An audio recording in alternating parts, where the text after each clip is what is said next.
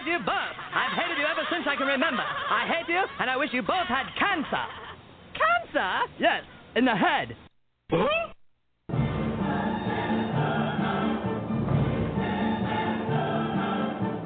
I'm as tired as hell, and I'm not going to take this anymore. Pay no attention to that man behind the curtain. Are you telling me you built a time machine?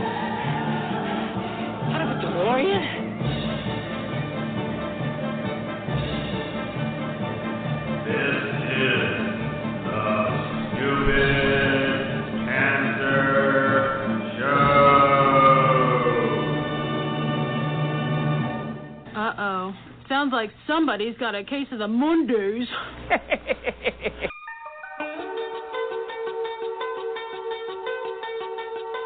Hello there.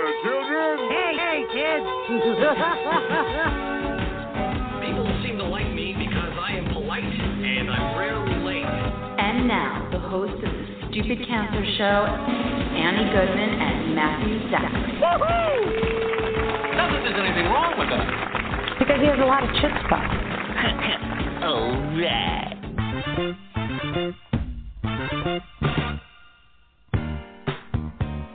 Monday, December 9th. And welcome to the Stupid Cancer Show, the voice of young adult cancer. I am your co host, Matthew Zachary. I'm a proud 17 year young adult survivor of brain cancer. And I'm your co-host, Annie Goodman, journalist, young adult breast cancer survivor, and we're your hosts for the Stupid Cancer Show. Welcome back, Annie Goodman. Welcome back. Woohoo! It is not okay that 72,000 young adults are diagnosed with cancer each and every year. So, got cancer? Under 40? Sucks, huh? Time to get busy living, folks, because the Stupid Cancer Show is changing the world, one chemo infusion at a time. I'm Kenny Kane, co-founder of Stupid Cancer, welcoming all of our first-time and returning listeners on the Blog Talk Radio, iTunes, iHeartRadio Talk, or listening to the archives on stupidcancershow.org. Alrighty, tonight's show adolescent and young adult programs in the real world in actual hospitals. The AYA movement has fostered big changes in clinical practice. Really? Yes, really.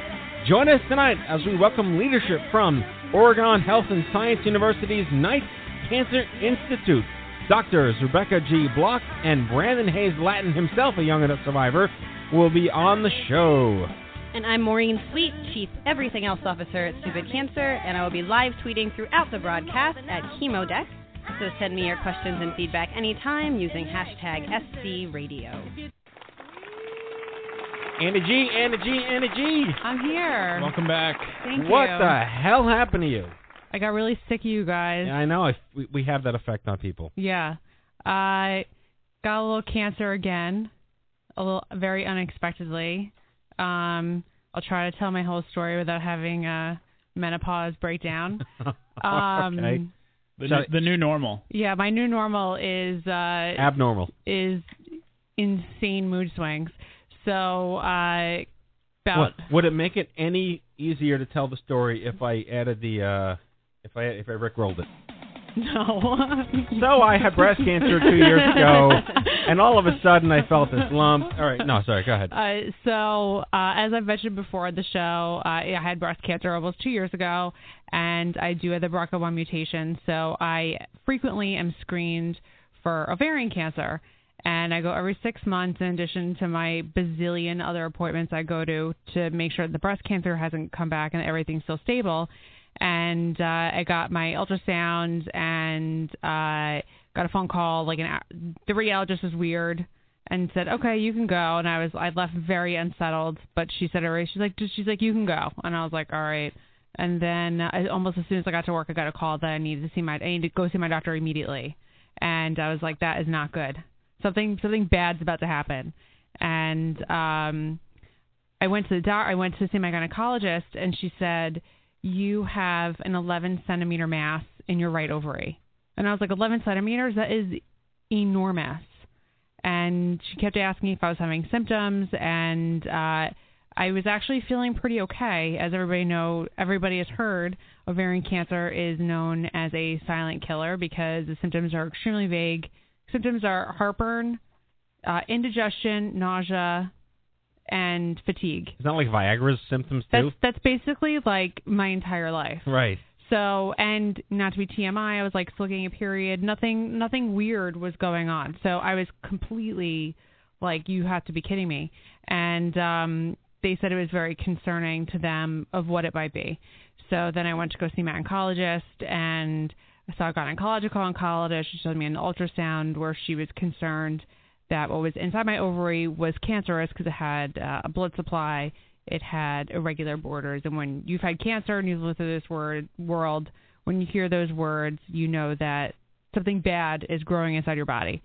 So uh, then CT scans and talking to my doctors and experts and people who have had ovarian cancer and seeing fertility specialist and you know just trying to comprehend what's happening. I decided to have hysterectomy and um that so I had that surgery and it sucked. And I will say that I think that surgery was worse than my mastectomy in a bunch of ways. And um, you know, had the surgery, went home the next day, uh, expected a pathology report to find out if it was breast cancer that metastasized to my ovary, which they didn't think it might be because everything else looks clear, or if I had a new primary ovarian cancer. So now almost a month after my surgery, we still don't know what kind of cancer I have Why?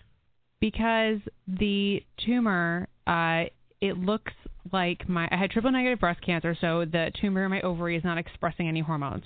And um the tumor in my ovary, the slides look like my breast cancer tumor, but because of the BRCA mutation, these tumors can look extremely similar, if not identical, but still be two separate primaries. So it takes longer to get a pathology on them? They might never find out if this was breast or ovarian cancer. I'm going to see other, uh, you know, some very highly specialized doctors next week. Hopefully, they could differentiate. There's there, apparently the way the tumor was, it didn't quite look like a breast cancer metastasis, but it didn't quite look like ovarian cancer. My breast cancer markers were normal before my surgery, but my ovarian cancer markers were off the charts. And um, we just don't know. And from what we can tell, it's nowhere else in my body. Of course, you never know where there could be, you know, microscopic cells, but from a pretty extensive scan, um, it appears that everything else is normal. So we don't we don't know yet, and it's been um, very frustrating and really scary. And So what's the all right? So we have best and worst case in, Yeah. in the bell curve here. So you had the tumor. Mhm. Everything that it was is now no longer in your body. as far as as far as they can tell, yes, Right. correct. So that is essentially the good part of the Right. bell curve. And my lymph node, when I did the surgery, they they biopsy everything. They took out all the lymph nodes were normal. I didn't have any fluid. I didn't have any ascites. I my other ovary was normal. Fallopian tubes, uterus, everything else was fine. So And then the catastrophic crisis side, which only Jews care about, yeah, is that it is breast cancer which has metastasized to my ovary. So and what would that mean? that would mean that it might not so it's so frustrating because I keep asking them like is this you know my doctor's been in practice for like 30 years and she's never seen this before. She's never seen someone I just finished treatment literally like a year ago and she's never seen anyone have uh something like this grow so quickly in such a short amount of time cuz my I go every six months. and my ovaries checked. It was completely normal six months ago. My CA125 was normal, which is the blood test. My ultrasound was normal. Everything was fine. So it's unusual to have a breast cancer metastasize to an ovary. I didn't even think that was possible. So it's extremely rare for that to happen. And ovarian cancer, even with having the BRCA mutation, is very rare to have it at 32 years old. So they um, are a little stumped as to why this happened. Um, there is definitely a chance that I have stage four breast cancer. Whether it is still in my body is we don't know. Um, we have a backup plan for. Tre- I have to have IV chemotherapy again. That's you know, no is that question. guaranteed? Yes Okay. because even if it was stage so stage one ovarian cancer, uh, if you have grade one or grade two, you don't need chemotherapy. Mine was grade three because that's what BRCA mutations do. It Right. makes you develop extremely aggressive forms of cancer. And, um, you know, if it's ovarian cancer, it's stage one. If it's breast cancer, it's stage four. And I'm like, these are my options. Cool. Yeah. So, uh, and yet, your shirt that you're wearing tonight on the radio yes, says "Life is beautiful." it is. You take it for granted because the first time you're diagnosed with cancer, you're you are like, holy shit, I can't believe this happened. But it's behind me, yay! And then it happens again, and you're like, wow, Yeah. like I might not be okay. Mm-hmm. And um, But things are Yeah. different now. Two years ago, you didn't know yeah, anyone in the world, and now Right. you have like an army of BFFs. I do. I have I've made a lot of contacts and I've have not been shy in asking everybody I've met in the nonprofit world for help because of people have told me like you volunteer a lot of your time and raise tens of thousands of dollars for cancer causes. So I uh I've been hitting up everybody I know for opinions and where I should be going and who I should be seeing and uh basically anything I can do because all I really want to do my goal is to live a long life. It is very sad that you know I have zero chance of having a biological child. It is, you know, I should probably be more upset about it than I am. Uh, the idea of being being pregnant grosses me out, so I'm kind of okay with not carrying a child. But um, I'm my goal throughout this whole thing, and I told my doctor that when I was, you know, my doctors were trying to convince me to keep my other ovary in and perhaps, you know, conserve organs that were appearing to be normal on scans. And I told them I was like, I need to live, and I need to live a long life. I need to live as long as I can, and if that means, you know, taking out a ton of organs in my abdomen, fine, do it. You know, what good is holding on to organs to try to have a biological child it's going to end up killing me in the end? So, um, you know, I'm trying to stay as positive as I can. It's it's very hard, especially I went to the doctor last week, and we um, had a serious discussion. And one of the things she said to me, which was part refreshing but part very very scary, was we don't know if you're going to be okay. And it takes your breath away when someone says that to you. But this is narrative. This is the story. You are again. You have not ever not been the young adult Right. affected by cancer, and Right. your conversation right now, here and now, about fertility. Yeah. It's so unique to our age group, and people Mhm. still don't get that. Yeah. So the we had a lot we had a lot of discussions. I met with a fertility specialist and he was amazing. And um, you know, the discussion that we had was and the whole entire time talking to my doctors was the goal is to keep you alive. And when I had breast cancer, it was like the odds are in your favor, you'll be fine. But now we're having discussions like our goals are for you to not die. I'm like, this is so it's surreal to have to hear that. But the uh you know the fertility specialist was really great um you have my options. I was not comfortable with them because they all involved a lot of risk. And um i wanted to be aggressive. I was i'm not willing to take any risks for my health. So i took the aggressive route rather than take the you know conserving fertility part. And um he told me he said you know one day this will all be behind you and you'll be able to start a family whether it's with a donor egg and you know you'll be able to figure it out or adopting and you know going to the hospital and picking up a kid like pretending this and i could literally tell my children one day asked if babies come from i'd be like this stork dropped you off. Right, yeah. but you know that i'm okay with all of that and i know that i'm unique where some people fertility is incredibly important to them and they're more willing to that right? And it's such a personal decision whatever you decide is fine. I don't criticize anybody for decisions they make but um i just had to do i was i was so i was so scared when i was going through all this i was like just do whatever i have to do so that i don't die and that i'm okay and that i don't have to worry about this coming back or whatever and you know i don't know if it's going to come back i don't know if it's going to if this you know BRCA mutation disease that I have is you know I'm just gonna I'm a tumor factory. I don't know. My doctor gets really pissed off when I say that, but I don't I don't know what the future holds. But I feel like I've had to make decisions that help me help give me a future. So we're going to keep talking about this. And Yeah. every time you're on the show, we will keep talking about this, and the world will know Truman Show style exactly what you're going through. And I also want to bring up that we'll talk about your uh, Give Forward page Yes, because we want to help raise a shit ton of money for you as well. Yeah, To cover these ridiculous expenses. because the, the other hand of them not being able to come up with a diagnosis is I have to keep doctor hopping. So I'm going to a second cancer center next week, and then um, I'm at least probably going to go to a third and potentially a fourth, and they both involve traveling. And God only knows what my insurance is going to have to say about me going to all these, you know, hospitals and getting scanned and rescanned and whatever tests I have to do. So, um, you know, I finally felt like I was in a place where I was coming back from, you know, cancer. Whether you go, how many times you go through it, it is financially ruining Yes. and I was I finally felt like I was getting on my feet a little ba- a little bit from the first time I had cancer. So for this happened a second time, I'm like, are you fucking kidding me? Yeah. But at the same time, it really makes you like everyone says that you have cancer it changes you. It does. When you have cancer a second time, it really changes you.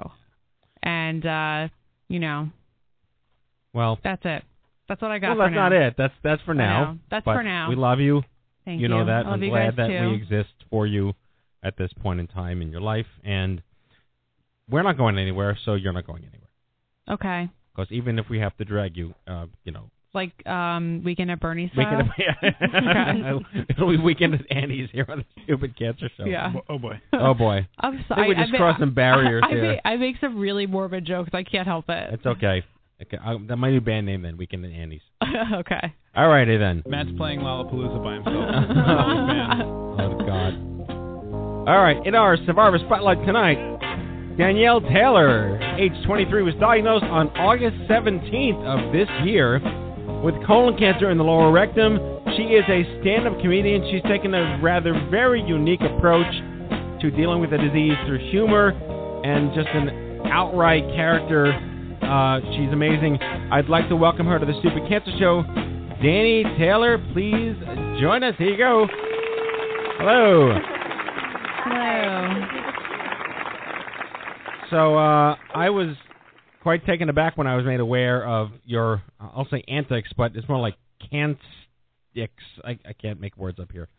But you, you're, you know, you just heard uh, Annie talk about her, her. Uh, I won't call it a relapse or a recurrence. We It's don't know a- what it is. Whatever it is, but the fact that we're just yeah, we're you're oh, kind of living like my future nightmare scenario. Like my heart really is like freaking out for you. well. the- and I'm on the same page with the menopause like like hormone whatever right now. Like I am so out of control with myself. So if I just burst into tears, that's just going to be fun for everybody. So you were, but my whole the, the, the this is how younger people deal with the ridiculousness of this disease. We're not crying in the shower. We're not listening to dying pets commercials. We don't want fiddles underscoring our, our, our sentiments or violins and whatnot. Uh, and you're no exception to that. So why don't you talk us through the origin story? What was ha- what happened on August 16th, the day before you were diagnosed, and your life up to that point? Well, I'm like one of those horribly unlucky people. like I feel like I'm like a bad Degrassi character where it's like there's too many things that have happened at this point. Um it's not so surprising that I've got cancer like when I think about it. For me, I've grown up in a town called Sarnia, Ontario, and it's also known as the Chemical Valley. Like that's like a real name for this town. It's a big like pollution nightmare. Um, and so earlier in the summer, I had like broad, badly hurt my leg, and I thought that I had overdone it on like pain medication and maybe given myself an ulcer or something along those lines because I was having a lot of digestive issues after I got the cast off and just like trying to live my life, but I kept pooping blood and it was gross and horrible. And uh, I went to like a walk-in clinic at first, just like looking for some kind of explanation, maybe like a pill that would just like make it go away. I got given antacids and walked away. Um, Probably told you had hemorrhoids. Yeah. so that was really fun. Um, I was teaching at like I returned like I was living in Toronto at the time going to school. I returned home for a week to teach at a summer camp for kids. Um, I teach like improv and acting and whatnot. And I was just like so sick. I was eating about I, like a little thing of yogurt every day and maybe a banana. And I couldn't tell how much exactly how much weight I had lost. I'd always been kind of a heavier person. Um, but I was like really starting to thin out and like now I think I've probably lost about 65 pounds since July, I'd say. So I'm looking great, but it's a little weird. Um, so I went into the, emergency room because my mom was like, "Enough's enough. Like you're not eating. You're obviously in pain. Go deal with it." I had the good grace of having like a really young doctor who didn't shut me down immediately or just like give me antibiotics and send me on my way. She was like very concerned with getting like a stool sample, blood tests. Um, like she, I it came back for like high inflammation in the blood, and so she thought I had Crohn's or colitis. So send me for a colonoscopy. I figure, well, maybe I'll have Crohn's. I'll deal with it. Like it like I did some reading about it, all the symptoms kind of fit. It's like, you know, that's fine. I can deal with that. Um, met with the like gastro specialist right before like going in for the uh for the colonoscopy. Went through my family history, did have a little bit of colon cancer in like older males where it like makes sense for them to have that kind of disease like my great grandfather, my great uncle, things like that um, my doctor pretty much promised me, is like, no way it's going to be colon cancer. I've never seen it in anybody your age. And then when I woke up, there was just a weird energy in the room. Uh, I could tell that like something was not right. Um, she showed me pictures of like a mass that they found, and it looks like how you'd imagine cancer looking, just furious. And they biopsied the crap out of it. Uh, came back positive for cancer, did a bunch of other scans and whatnot, and then we started treatment. And what was your treatment after? Did you have to have surgery and chemotherapy? What they how they end up treating you? So what's happened so far? September, um, like uh, I'm doing all my stuff mostly in London, Ontario, at the London Regional Cancer Center and we realized that we'd have to do pelvic radiation and chemo in order to shrink the tumor enough that it was operable. So that's at this point it's rendered me infertile. So I've like started menopause about two weeks ago, losing my mind. Um I started so last I, week. I feel I seriously I, I literally feel your pain. It's awful. The hot flashes like will make me vomit. I started on estrogen this week, so it's like sort of working out. I can't stop like the stupidest things make me cry. My doctors probably think I'm the most insane person because I spend my entire appointments just openly weeping and cursing and swearing, but I just like I can't keep myself together in the hospital. It just pisses me off so much that I'm there. Um, but September was all about fertility, so I was able to get my eggs retrieved. Um, we kind of talked about like how much time they'd give me um, they said look into it. They don't know if they're going to be able to do it in time. I was given like a deadline of about 10 days to mm-hmm. see if I could do it. If I couldn't do it, turn around, we start treatment. Um, and luckily, I was on just the right day of my period, and the doctor Bentov at T TCART Clinic in Toronto um, was good enough that we just like hammered in the hormones, and we happened. It turns out I I was at one point very fertile, so I got a good like egg count and they're all frozen and healthy and going to kick around for somebody to surrogate for me later. Um,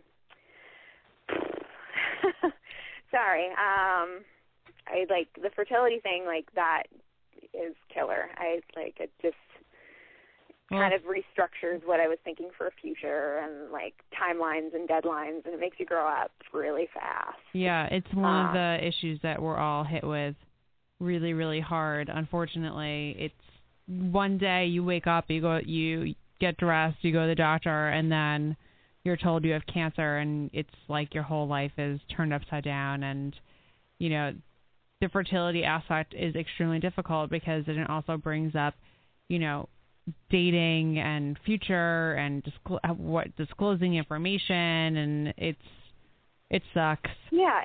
But I'm glad you were able shitty. to do treatments though because you know, uh, a lot of people don't know about fertility treatments and they start chemotherapy and then it's too late or the eggs they have left aren't viable or sperm or whatever it is that you, whatever you know you're going through and it sucks and you know take Effexor for the uh, hot flashes. I hear they help. I don't get hot flashes. I feel like I'm gonna get like people are gonna like get hit me with a voodoo doll, but I don't get hot flashes. but I get everything else, so don't worry. I'm like blind. I can't see. So yeah, menopause has hit me in different ways. Yeah, it's got my vision, but heat, I'm okay. No hot flashes yet. Don't worry, I'll probably have one in about a half So hour. So, Danny, I wanted to mention, you know, your your stand-up act is on uh, YouTube. I, I'm not sure which uh, platform I saw it on, but you're you're you, Um, there's one on YouTube and there's one on Vimeo. Vimeo, uh, right. Two now so far.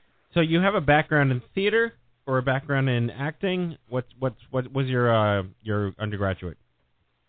Um, like I'm a theater student at York University, like a big like musical theater nerd, freak kind of person. Um, I was doing a lot of improvs, and I've always wanted to do stand up. I just could never like ball up and do it. I just kept like writing and like thinking about it and going to see shows and sitting at the back of the room on open mic night and I was in the bet like I in a great city to do it. Toronto has got a good scene for it. I lived literally about four houses down from one of the biggest comedy bars in Toronto and I could never do it. And then I got diagnosed with cancer, had to move back home to like crappy Sarnia, Ontario to financially like deal with this.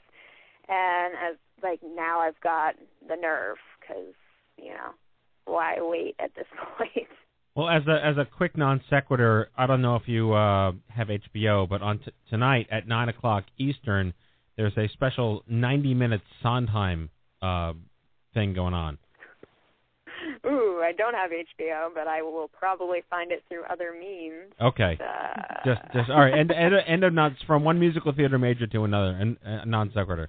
Um, so ha- ha- how have you been able to leverage humor to tell your story on top of the fact that I mean we work very closely with a lot of young adults uh, facing colorectal cancer and rectal cancer and there's an inherent you know uh, attitude toward that and it's there there's uh, embarrassment factors and whatnot how have you uh, been able to own that by your stand up or how you've chosen to to, to uh, uh, effectively emote around that I guess I've always been someone that tended towards darker humor. Um, I'm a bit of a like depressive person at heart, as much as I like to laugh through my stuff.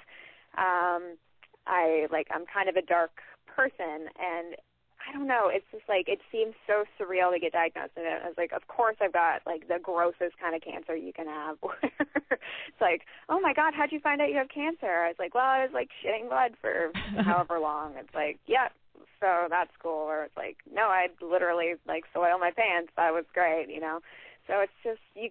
I don't know. I had to laugh at it, or else I was just gonna lose my mind. So I also felt pretty isolated in my experience. I was having difficulty finding anyone my age going through it. Um, I walking around at the cancer center in London. I am definitely a standout. There's not many people my age, so it's very lonely feeling.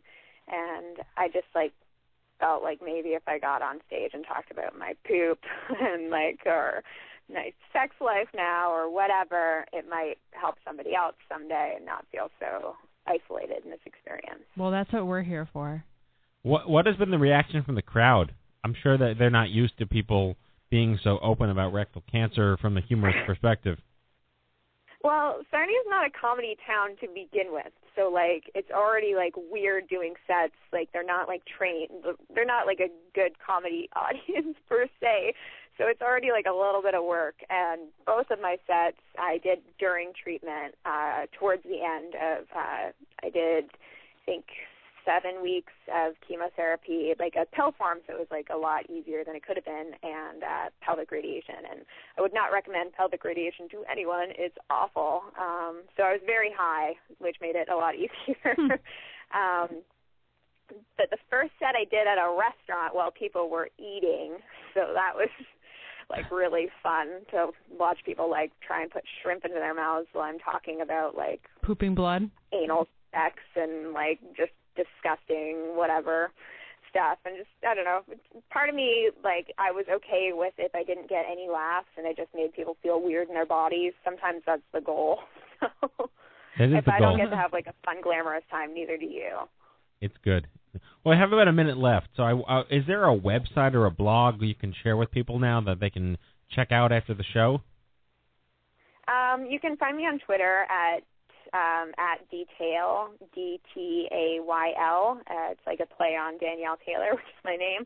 Or you can find me on Facebook too, uh, Danny Taylor. I don't have like a like page or a website because I'm just getting started, but I'll get there eventually. I hope.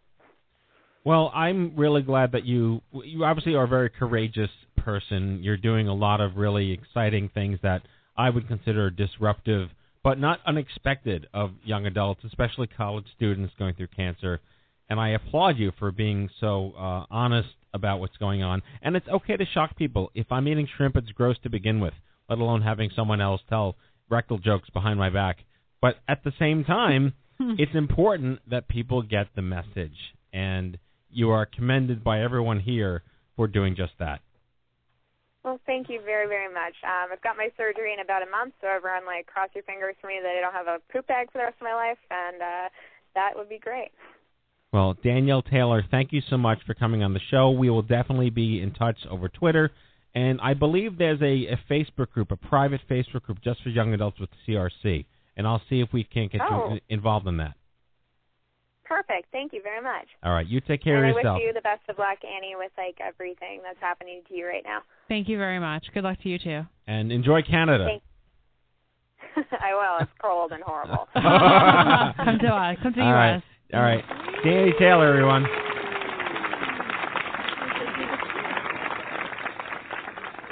All right, so let's get to the news here really quickly. Hello, I'm Kent Brockman, and this is Eye on Cancer. Just the facts, ma'am. Head on over to events.stupidcancer.org. That is events.stupidcancer.org, your one stop shop calendar for all of our social and educational events nationwide. Something could be happening in your neck of the woods, and we certainly don't want you to out. Kenny? As I stumble over words. And Tuckwillow's not even in the uh, the list tonight. No. All right, anyway, we have meetups coming up in Billings, Montana, St. Paul, Minnesota, New York City, and Cancer Palooza in Marina Del Rey happening on December 20th. It's going to be awesome. Very awesome. All right, registration for the seventh annual OMG Cancer Summit for Young Adults is live, and we already have Maureen with an account. Yes, OMG Summit is our Twitter account. Know how many uh, we have registrations? 22 people coming. 22 people registrations in the first couple of days. That is awesome. We are at one percent of our goal. You can make us get to 2%. All right, hang on. So it's uh, the OMG Summit. Tell me more about this event. Yes, this purported event happening next April in Las Vegas is the largest young adult cancer conference in the world. Three and a half days of workshops, plenaries, social events, and networking. Visit omg2014.org and don't forget about the Players Club, which is your path to a $600 travel scholarship. Again, omg2014.org. We'll see you there. All right, Matthew, everybody loves a good sale. Right now we have 30% off in the stupid cancer store until the day after Christmas for some reason. I don't know, you just decided that's when it's going to end. It's time to stock up on your holiday gear because everybody looks good in stupid cancer merch. Everyone, surf on over to stupidcancerstore.org. It's our countdown to Christmas sale. Be proud, wear stupid cancer. And finally, the Stupid Cancer Show that you're listening to right now is live, all new broadcasting in stunning HD radio. We know you can't listen to each show live, so be sure to subscribe for free anytime on iHeartRadio Talk, Apple iTunes Podcast, or right here on Blog Talk Radio. Visit stupidcancershow.org anytime to get connected, and thank you for listening. And that And is, your Stupid Cancer News. All right, we got some characters coming on the show now. In addition to the characters that are already here. Well, we only, it's like that, what's that, TBS Characters Welcome? Okay, Brandon Hayes Lattin is a young adult survivor of testicular cancer. He is one of the leading oncologists in the country uh, treating blood cancers and stem cell transplants, uh, and he brings a wealth of information to the table about all the changes that have been going on. A founding member of the Livestrong Young Adult Alliance and keynote speaker at OMG 2009, going retro here, joined by Rebecca Block, a psychosocial researcher who works with Brandon at the uh, Knight Cancer Institute at Oregon Health and Science University. Uh, she is a uh, BR, I don't know what BR, BIRC She'll explain what this word is. Scholar, studying decision making about fertility preservation in young women with cancer, among other myriad incredible credentials. Please welcome to the show doctors Rebecca Block and Brandon Hayes Lattin. Welcome. All right, Re- Rebecca, what is BIRC? You caught me off guard here with this large acronym. What does that mean? Sure, it's actually pronounced Birch. It's a, a career development award that is offered through the um, Institutes of Health um, to support young researchers in studying issues in women's health specifically. So it basically makes you even more awesome. well, it certainly allowed me to do the work that I was able to do looking at fertility preservation decision making among adolescent and young adult women who were survivors. That's really awesome. So, uh, and Brandon, welcome back. It's been a while. Yeah, I'm glad to be back. Uh, you're so important. Doug Ulman retweeted that you're on the show tonight. Yeah, well, you know, uh, the more people, the merrier, I guess. Yeah. well, I mean, I really was excited to get you guys on the show after having just seen you again at Critical Mass in Cleveland, and uh, I think that there's been so much progress and so much change that we needed to have a cancer center on the show tonight to talk about what has pragmatically and meaningfully happened on the day to day in the ground, in the trenches, at the cancer centers to help the young adult. And there is really no better place, no, no more uh, better example than what you guys have put together at OS, OSHU. So why don't you uh, feel free, open show, open mic, t- talk to us about where are we now, where we've been, and what's changed for young adults in the clinic. Yeah, uh, there's no doubt it's a, it's uh, been a really exciting period because you know I guess the way I would sum up the the movement both at our cancer institute, the Knight Cancer Institute, and really kind of across the country is is sort of this move from a problem of awareness to really digging into programs. You know, I think probably the last time I was on the Stupid Cancer Show, which was unfortunately quite a while ago, you know, really our big goal was um, getting healthcare providers, whether it's doctors, nurses, social workers, everybody, to think of young adults as different um, and to be prepared for them. Um, it was really an awareness campaign. Uh, and I think, at least in parts of the country and certainly in our cancer institute, um, we've largely done that work. Um, so now we're getting really specific about uh, programs and services.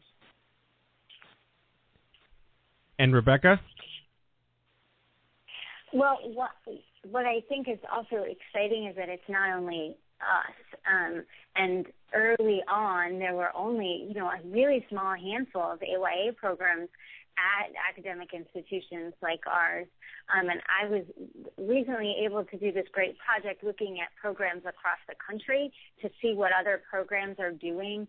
Um, and we identified at the time 20 programs, which isn't even all of them. And those are the ones that I was able to connect with and interview. But 20 different programs who, well, you know, programs are looking a little different. It's like Brandon said, they're really focused on what it is that AYAs need, how to deliver it in their specific setting, um, and it's less about just trying to, you know, make enough noise so someone turns around.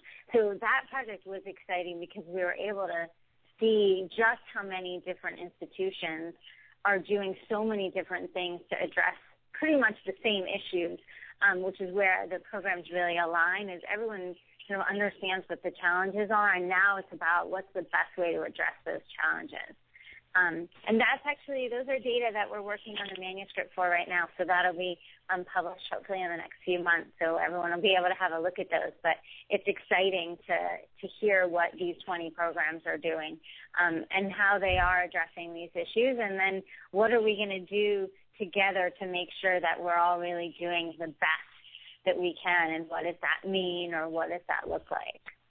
I'll open this up to Brandon. So I just went through all this um, about a month ago because I had to have a, uh, a hysterectomy uh, with not a lot of notice. And one of the things I know I fell upon when I was going to the doctor, luckily my first appointment with the fertility specialist was covered by my insurance. But when the fertility doctor gave a print, and I have pretty good, you know, I work for a big corporation, I have really good health insurance. So when they printed a printout of what is covered for, uh, you know, by my insurance, by seeing this doctor, and I was going to have to have surgery that was going to completely wipe me out fertility wise. And I was trying to see what my options were. You know, unfortunately, I didn't really have a lot of safe options. But at the same time, I don't know that I would have even been able to afford it. And I'm 32, I have a professional job.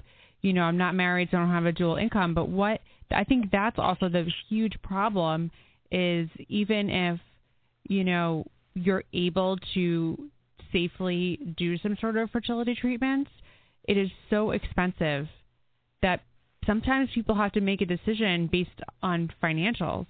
So, what is something, you know, what are you guys working on to make that less of an issue for the adult movement?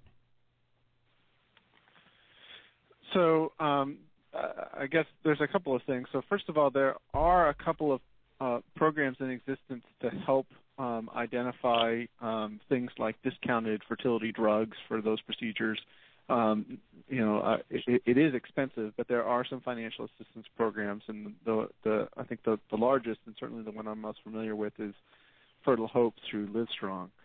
Um, I think uh, beyond that, um, there's been a, a fairly aggressive movement um, to look at uh, lobbying payers and, and insurance companies uh, to um, include this as part of their cancer coverage. Um, unfortunately, in the past, um, uh, many payers didn't really think ahead, and and so when a, a cancer patient had a, a fertility bill, it wasn't considered as part of their cancer. Uh, uh, it was really sort of reflected um, a fertility bill, um, and sort of goes down a different pathway in, in the insurance company.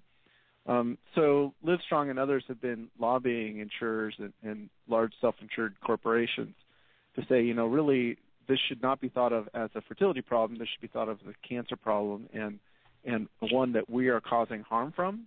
Um, and just in the same way that uh, cancer insurance pays for the other harms that a doctor might prescribe, like uh, nausea medicines for for nausea that we that we create, uh, or even breast reconstructive surgery after breast cancer um, operation that that oh, uh, a patient's need for fertility should really be thought of in the same way. There are some insurers and, and, and corporations who've made that change, but obviously not enough. Um, and there's also been uh, at least some legislative efforts to, to mandate this as well.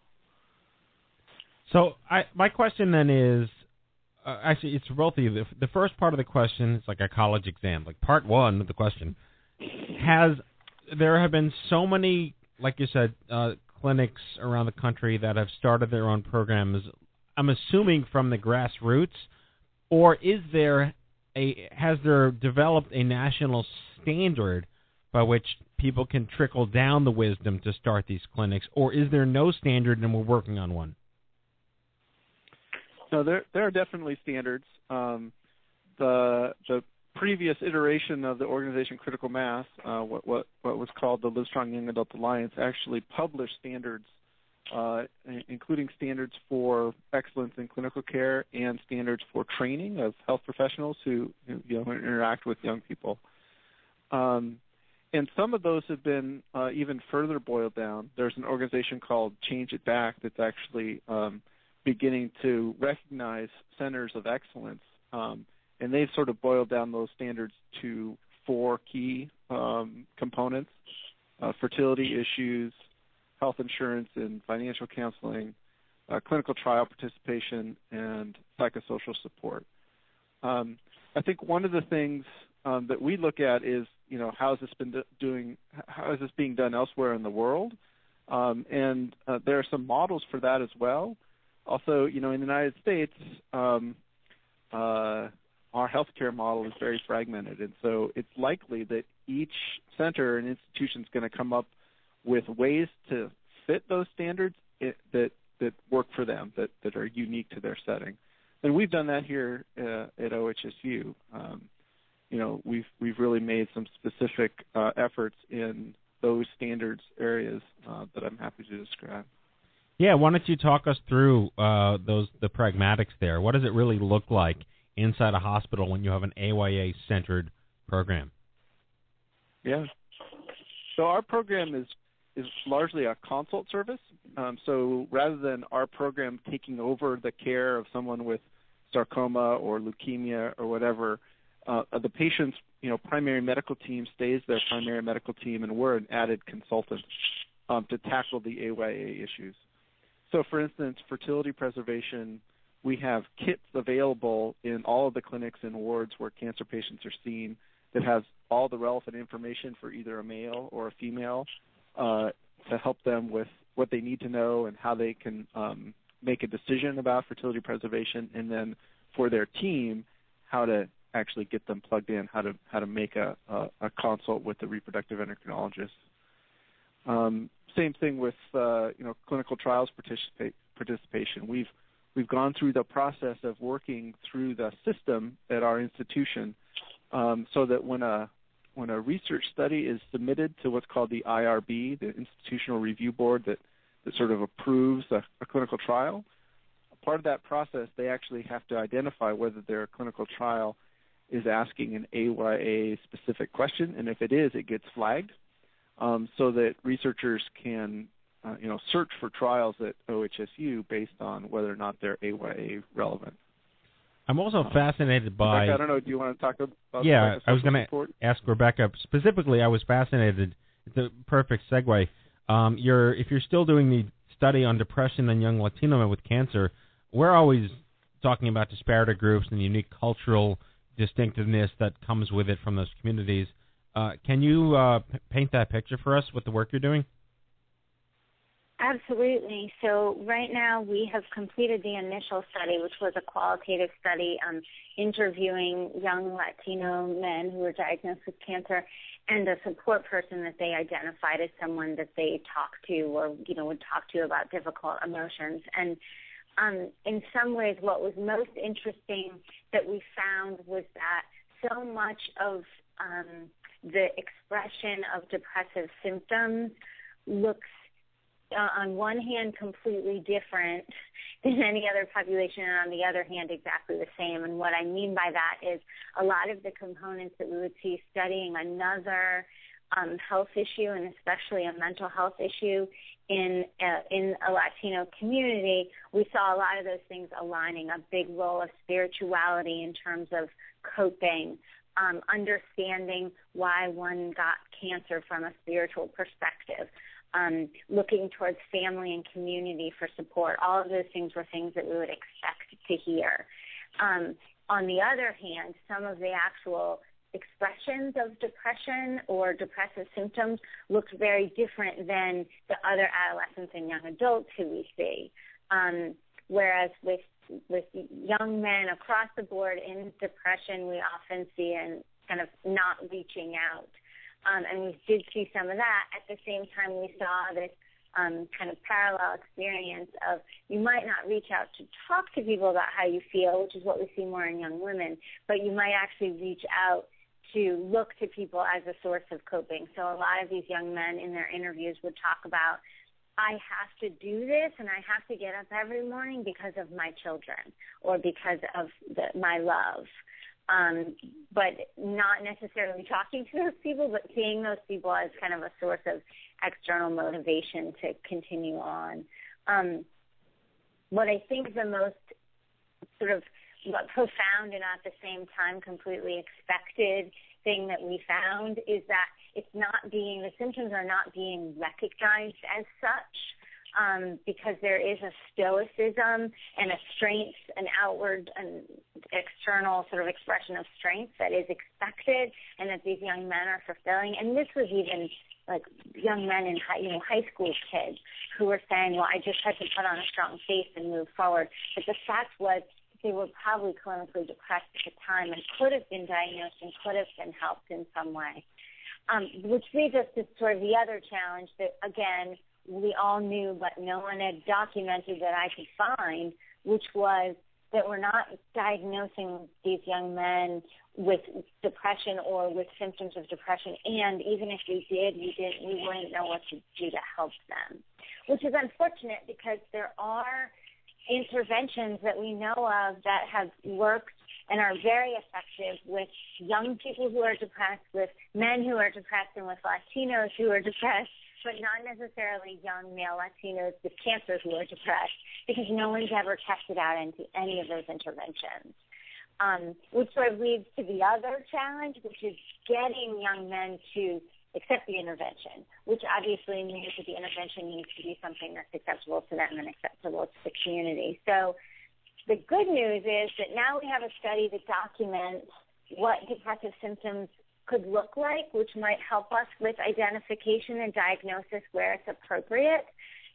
The not so great news is what we have now documented is that we've got a lot of work to do that we don't really know how to do. So, what should the intervention be, and how do we get people to an intervention that's appropriate?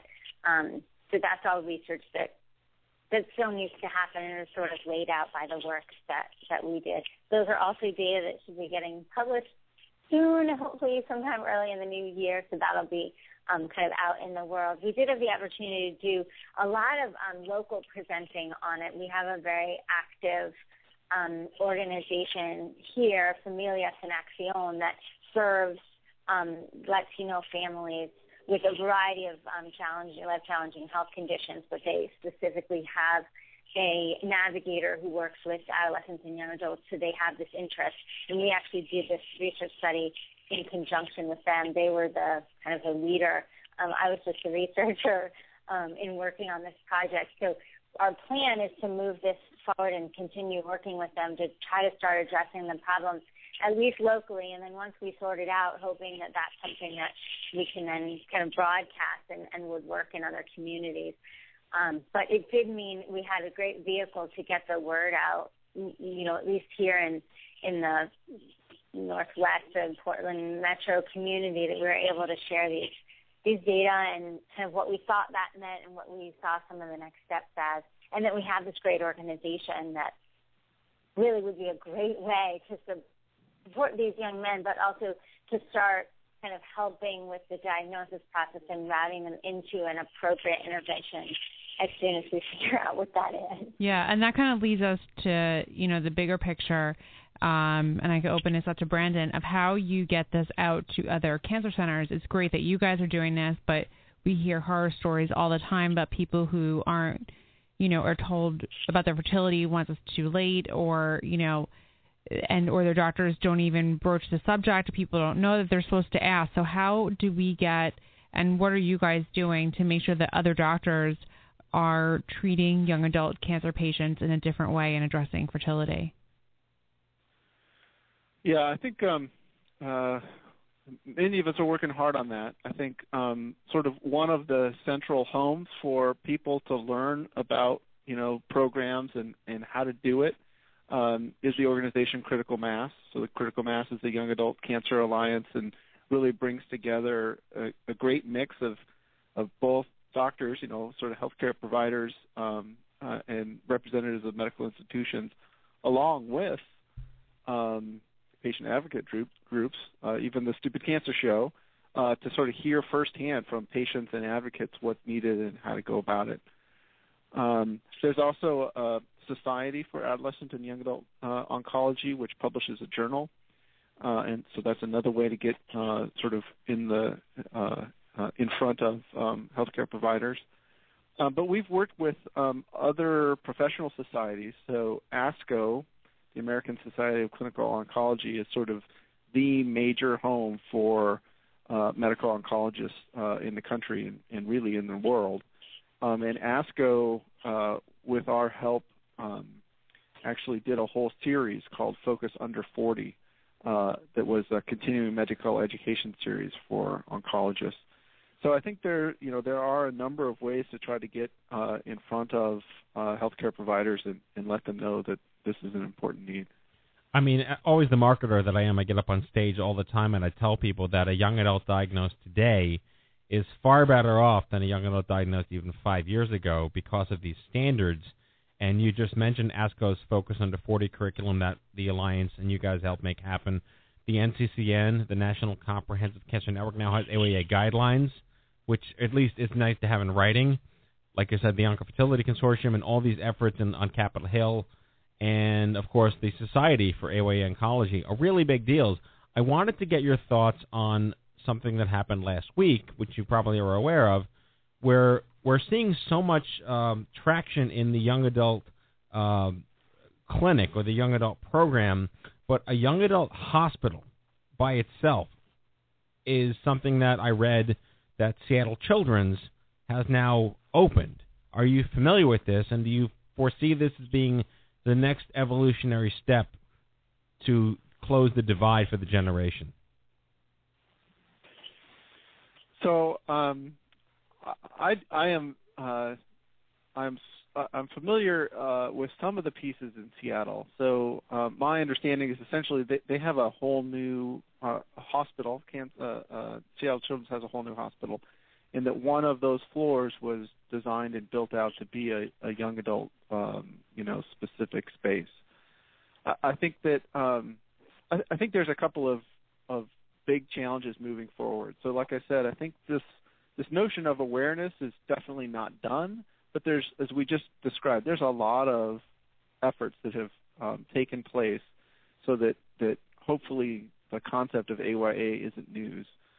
Um, but it then comes to practical challenges of how you get it done. Just just like Annie, your question about okay, so say I've got cancer and my team, you know, does all the right things and and gets me plugged into fertility right away, but the practical issue is the you know the system hasn't solved it. I, it's it's too expensive and there's no way of paying for it. So I think that it's really those practical issues that are are the most important next step. Um, it's one thing to say, well, you know, um, if there's an AYA clinical trial, uh, we have a way to list it and find it. But th- that's a step away from are we designing enough and appropriate AYA clinical trials, and so there's you know efforts from uh, groups like SWOG and the other NCI uh, cancer cooperative groups to to do that. Um, I think the same thing is true with space. Um, I, I think uh, you know it's one thing if if you have uh, the space and the money to um, to build it out. I think it's awesome. Um, there's no doubt that it's easier for young people to find each other if they're in one space uh, and it's also easier to bring programs and services to one area as opposed to, you know, case the whole hospital. Um, but again, until the sort of practical issues of well, how is that financed and paid for are sorted out, uh, you know, I think that um, unfortunately those are still going to be uh, the exception instead of the rule for a while.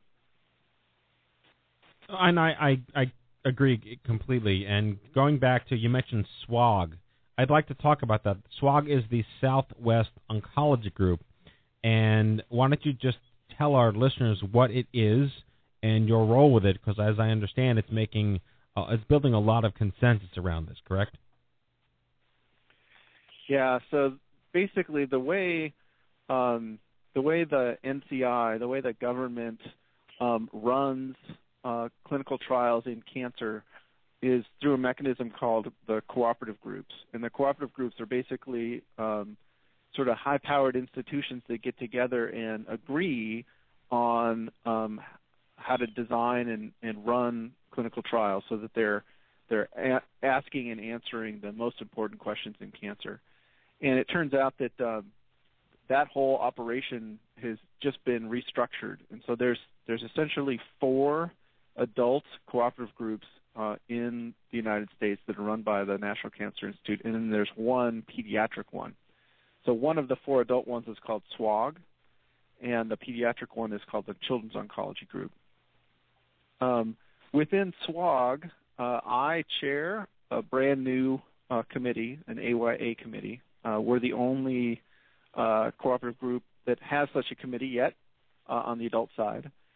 There is an AYA committee in the Children's Oncology Group, and I work very closely with David Freyer, who's the chair of the of the Children's Oncology Group. Um, we've been actually working directly with the NCI and also the other adult cooperative groups, and the idea is that we want to um, not just um, know you know what trials are being done by these other cooperative groups, but actually get together and specifically uh, design trials that that ask and answer um, questions for young adults.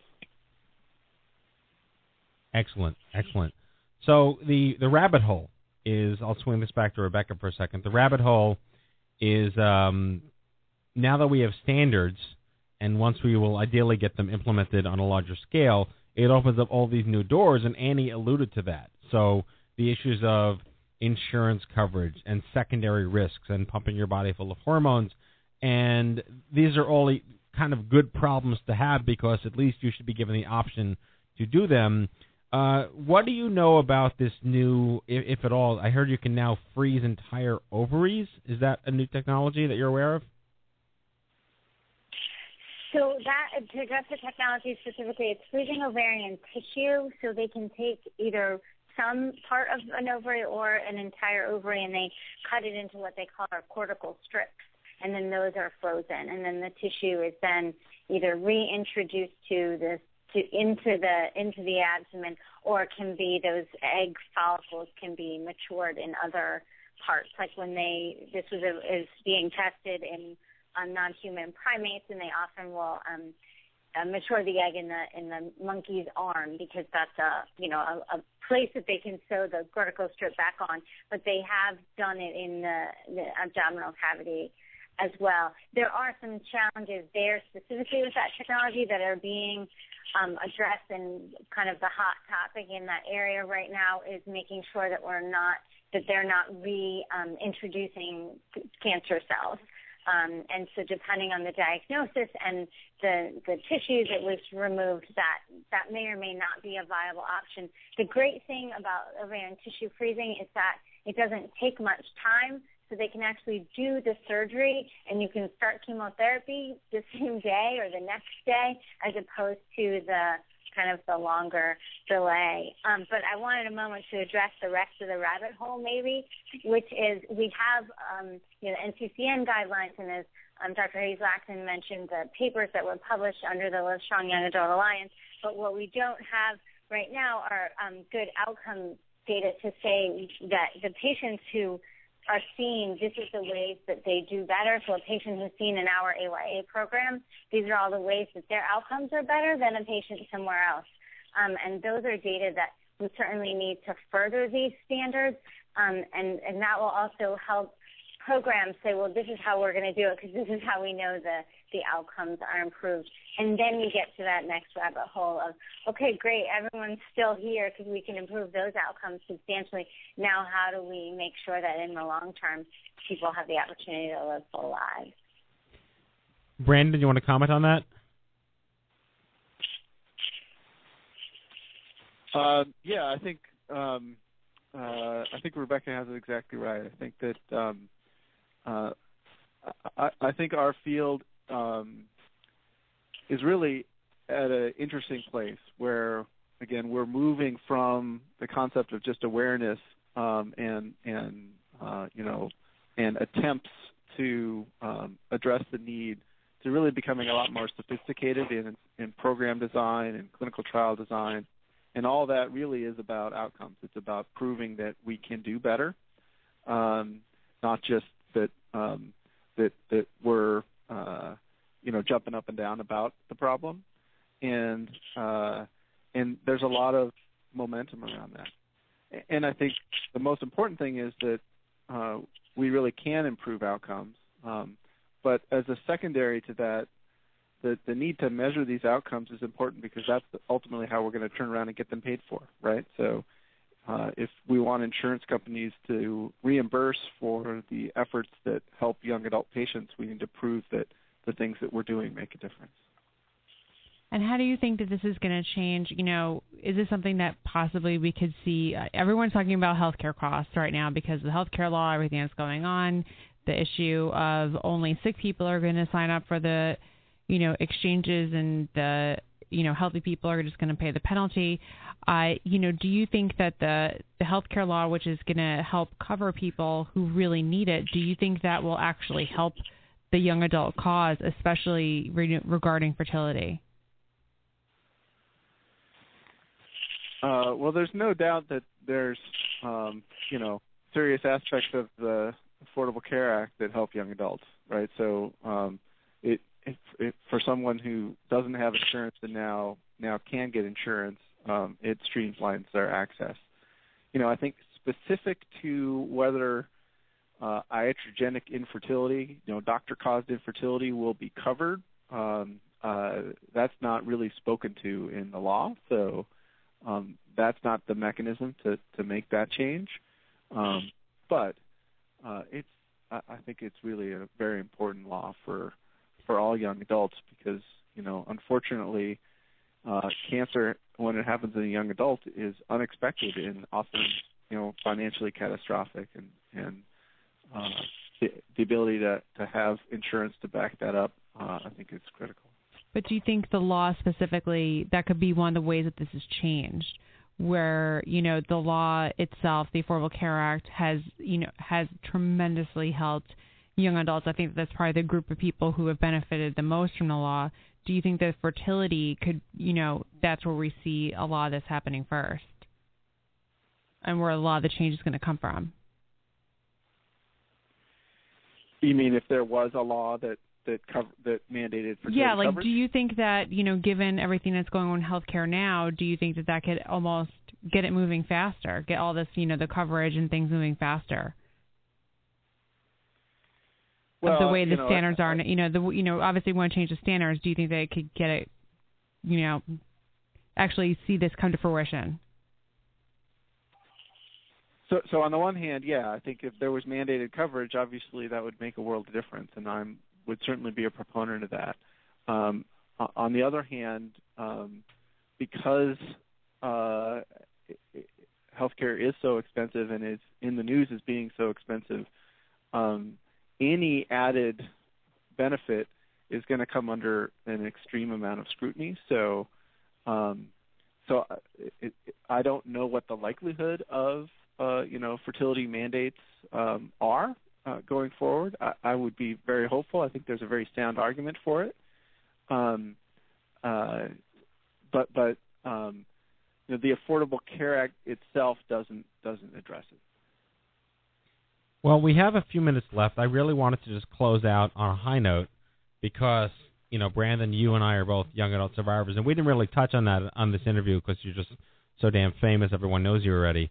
But you are a, a, a oncologist pioneering young adult oncology who is a young adult cancer survivor. And that's not that, that's a really niche club to belong to. And uh, I haven't met many oncologists who are young adult survivors, but can you just talk personally about what it's been like for you to see all this change happen since the dark days? Yeah. I mean, I, it it certainly is exciting. You know, um, it, for, for me, um, when I was diagnosed, uh, frankly, the the sort of the the medical piece, my chances of survivorship um, weren't. You know, obviously, it, it it still hits you, but it wasn't really um, the biggest issue for me. Uh, the biggest issues for me were a lot of these practical things. So I, I did bank sperm because I had a potential risk to my future fertility.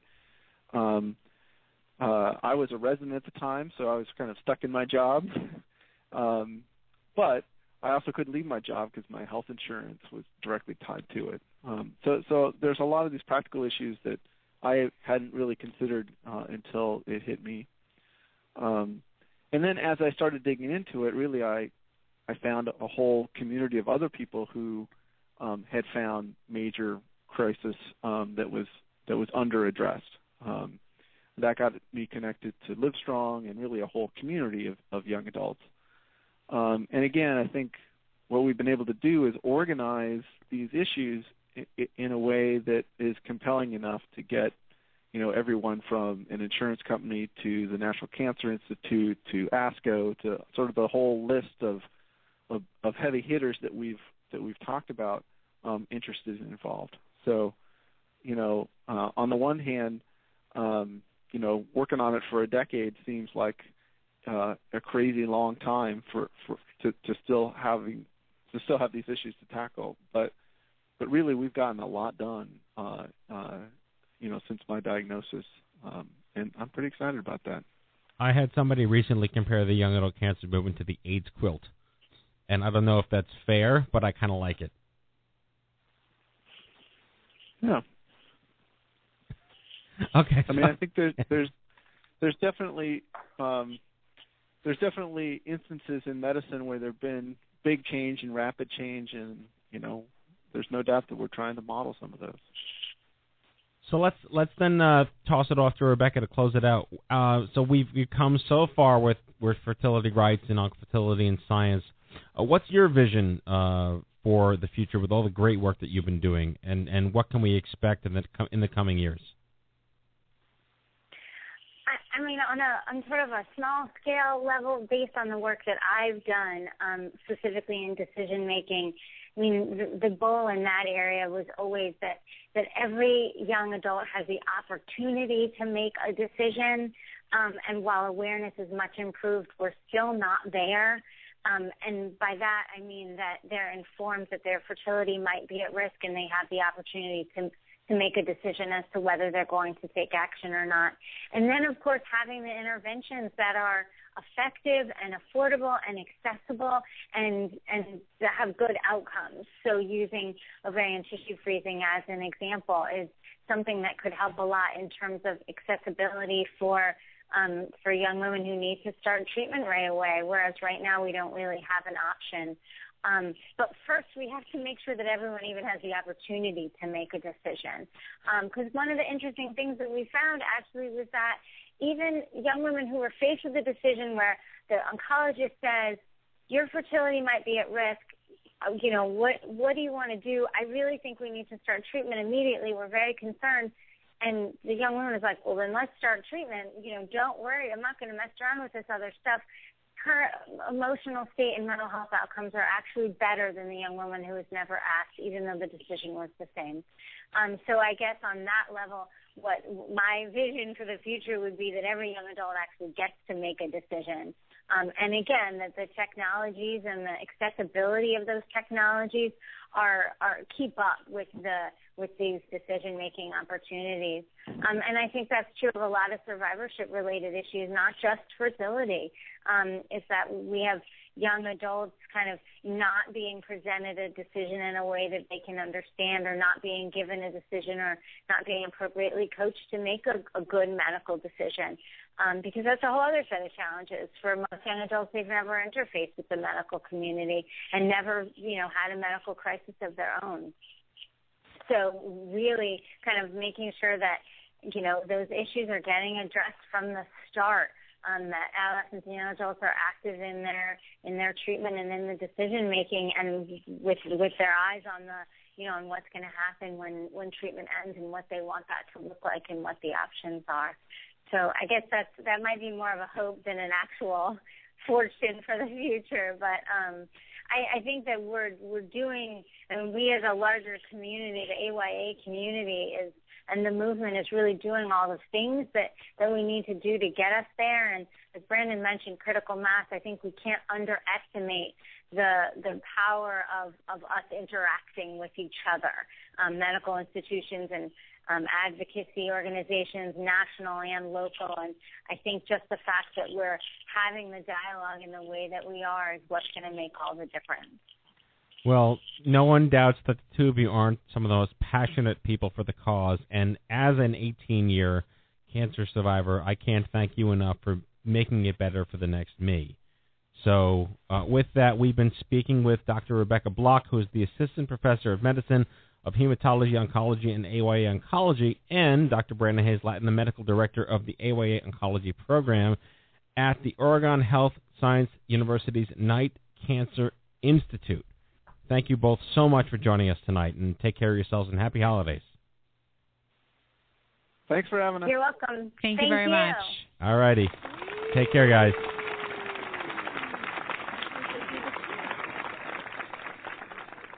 So, any final thoughts? I would imagine at this point everything's a trigger and you're doing your best and we're here to help you and there's no platitudes that could make anything better or worse. But Well, so one thing I will say, what's really interesting is I did ask my um, fertility specialist. I said, "Can you just take my good ovary and freeze it whole?" And they told me that they don't do that. It's very limited what centers do that.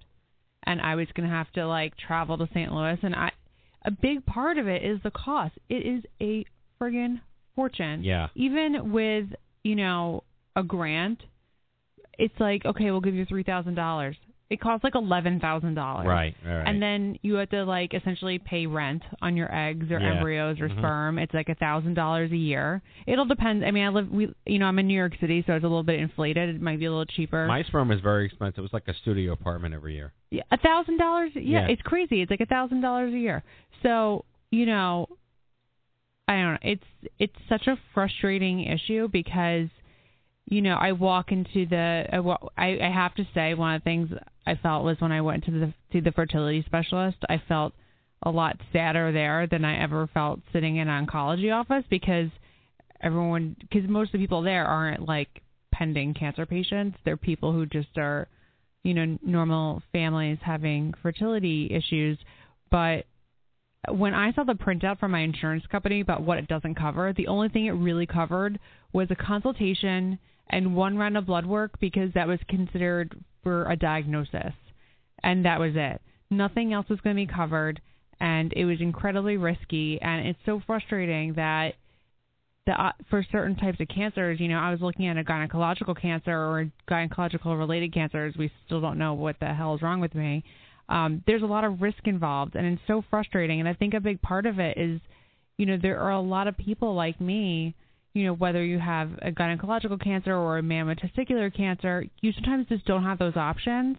And I think that you really need to be given counseling of how to, you know, when you're an adult, you're a young adult, just all your friends are having kids, and you're seeing that every day, and I, a lot of it's mental a lot, a huge amount of it is mental. I, one of my best friends' grandma had a baby the other day, and you know, I'm very happy for her. I don't. It's funny that I don't have like the jealousy because I know that I'm not really at that point. I'm not, you know, actively trying to have a child right now, and I wasn't, you know, at the time.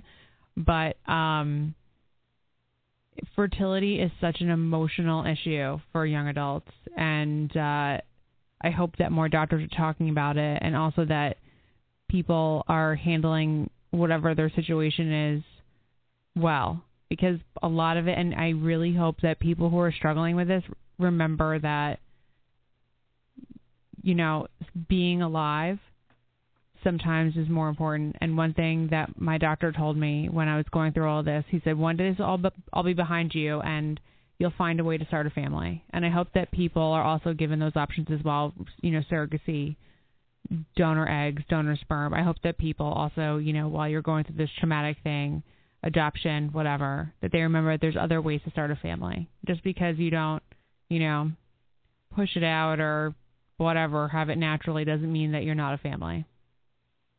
Wise That's all. words from Annie Goodman. That's all. Deep thoughts. That's what I got. by Yeah. Jack Handey. This is like the most thinking I've done in a while. Because usually I just live like sitting in my apartment doing. I'm either at my apartment or at the doctor. Those are like the two places I've been in the past month. Well, you're carbon neutral in Kenny's lack of thought, so it's a good True. time tonight. Good. Yeah, I'm pretty thoughtless. On that note, it is time for our closing sequence. Prepare to activate. Uh, I hear there's rumors on the uh, internets. Have you ever seen a grown man naked? And so, to all of you, a fond farewell. Hooray, I'm helping. You are a meathead. Oh, Magoo, you've done it again. That was so terrible, I think you gave me cancer. Okay, folks, that's our show. Our 288th broadcast. We hope you had as much fun as we did poking a stick at stupid cancer. All right, I'd like to thank our guest, Danielle Taylor, and from Oregon Health Science University's Knight Cancer Institute, doctors Brandon Hayes Lattin and Rebecca Block. Next week's show, our penultimate of season 13, 2013, the one and only Geralyn Lucas, an American journalist, television producer, writer, author. At the age of 29, she was diagnosed with breast cancer wrote a book called Why I Wore Lipstick to My Mastectomy, and has since become one of the most vocal advocates for the young adult cancer movement. Join us as we sit down with Geralyn for an exclusive 30 minute conversation about her remarkable life and what she's been up to these days. Subscribe to our show anytime for free on iHeartRadio Talk, iTunes, podcast, and Blog Talk Radio. Or check us out anytime at stupidcancer.org and stupidcancershow.org. Remember, folks, if it ain't stupid, it ain't cancer. Live from the chemo deck on behalf of Annie Goodman, Kenny Kane, Maureen Sweet, myself, and our whole team here at The Stupid Cancer Show. Thanks for listening. We'll see you back here live next Monday. Good night, folks. Have a great Good night. night.